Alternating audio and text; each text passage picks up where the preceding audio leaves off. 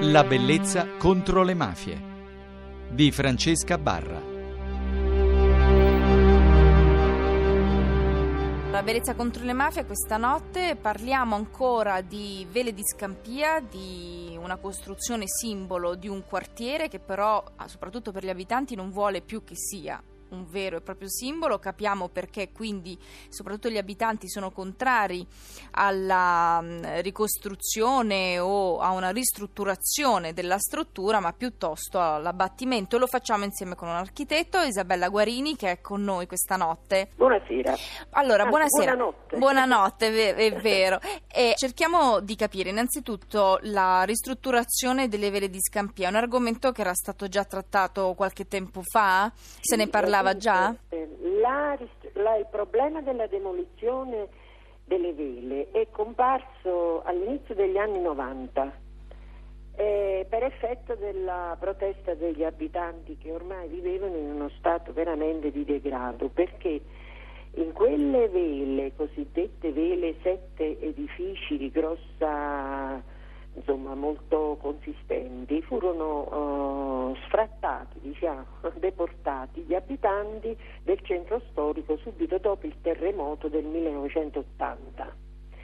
Quindi i primi abitanti delle vele sono stati proprio questi, eh, questi abitanti del centro storico che poi erano ceti diciamo molto particolari perché vivevano nei quartieri più interni del centro storico. E qui furono isolati, quindi la caratteristica sociale principale di queste vele è il monoceto. Sì. Tutte persone, insomma, eh, non dico che fossero tutti delinquenti, per carità, però tutti di un certo ceto, ah, così, molto bisognoso di cure.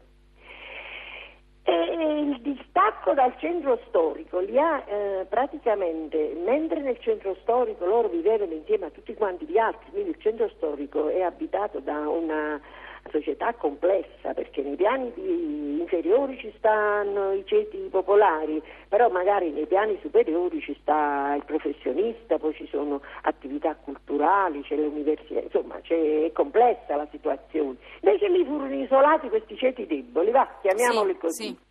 Quindi in questa situazione di ceto debole senza relazioni con gli altri si è radicata la camorra della droga. Approfittando anche di questo mm, contesto abitativo che Contrariamente alle aspettative del progettista, di cui poi se vuole potremmo parlare dopo, sì, sì. Uh, non ha favorito affatto l'integrazione, lo scambio, i rapporti di vicinato, uh, lo stesso eh, gioco, per esempio, come siamo abituati noi che viviamo nella città eh, a scambiarci l'amicizia, insomma, anche nel vicinato, i bambini. No, lì sono dei veri e propri fermi, separati l'uno dagli altri.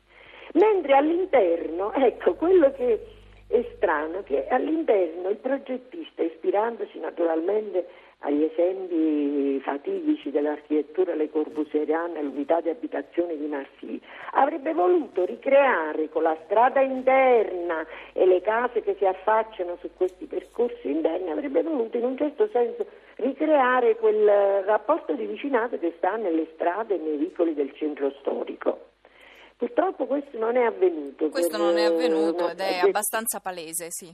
E non è avvenuto sia per la questione monoceto, sia per la questione che le stesse aree, cosiddetti quartieri della 167, sono di per sé quartieri eh, isolati dal contesto della città. E quindi poi naturalmente il programma dell'unità di abitazione, non so se eh, è noto a qualcuno, è un programma molto complesso, nel senso che nella stessa edificio dove ci sono le case è possibile trovare attività varie, negozi, persino nell'unità di abitazione di Marsiglia per esempio c'è il tetto giardino attrezzato per il gioco dei bambini, c'è l'asilo, eh, insomma è un'unità integrata di residenza e attività eh, collettive. Ed è qualcosa che naturalmente è stato fallimentare per quanto eh, da riguarda. Dal punto di vista dell'integrazione funzionale non è stato proprio niente. Sì. Poi c'è stato questo fatto che la stessa, ecco, un'altra cosa che vorrei, nonostante eh, io naturalmente su questo sono un po' in contrasto con quello che gli architetti moderni, detti tra virgolette, dicono, perché effettivamente non hanno creato un contesto urbano, perché sono tutti eh, separate l'una dall'altra queste ville. Il parterre, cioè quello che doveva essere la piazza, la strada, eh, non c'è.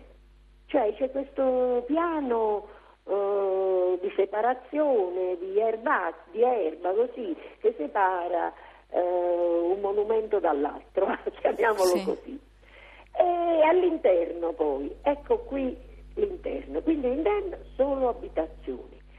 E questo, mm, questo, diciamo, questa macchina di percorsi, di, pas- di passaggi, di intrecci di scale, eh, sono eh, diciamo, ardite dal punto di vista architettonico ma anche dal punto di vista distributivo tecnologico, però io le ho visitate, ecco qui vengo un po' alla mia esperienza personale eh, durante la quale ho potuto farmi l'idea di che cosa si dovesse fare. Sì. Ho visitato queste vele nel 1991.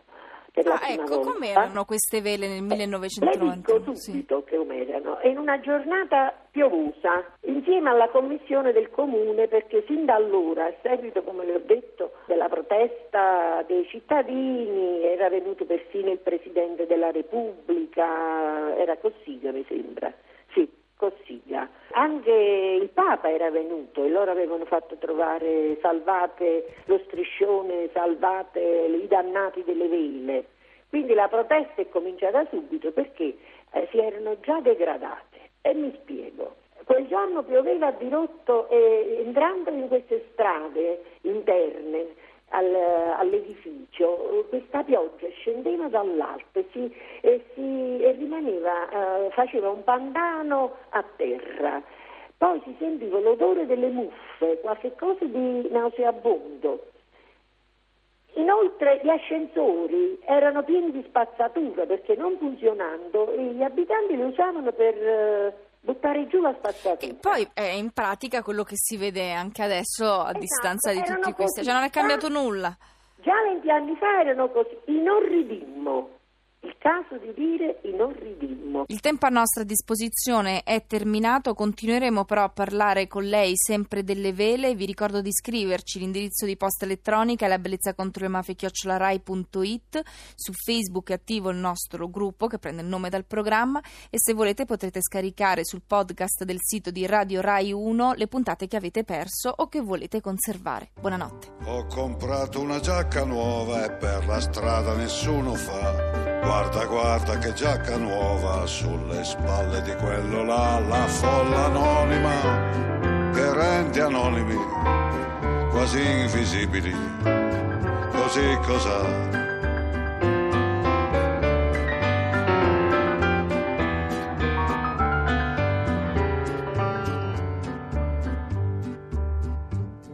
Ripropongo la giacca nuova e per la strada la gente fa.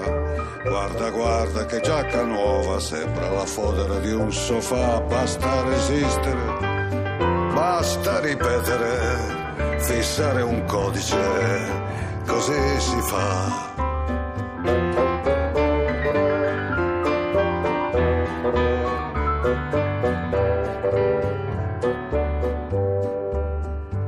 Ho portato la giacca nuova per tanti anni e la gente fa, vedi, vedi che giacca nuova, forse uno del varietà più che carezze, vuole certezze, il mondo vuole, chissà, chissà.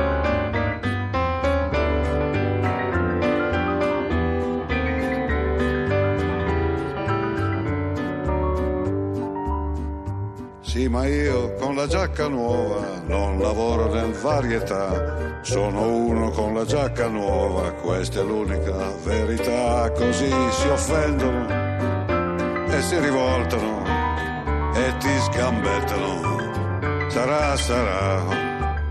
Poi dopo un attimo si ricompongono, dimenticandoti, la strada va.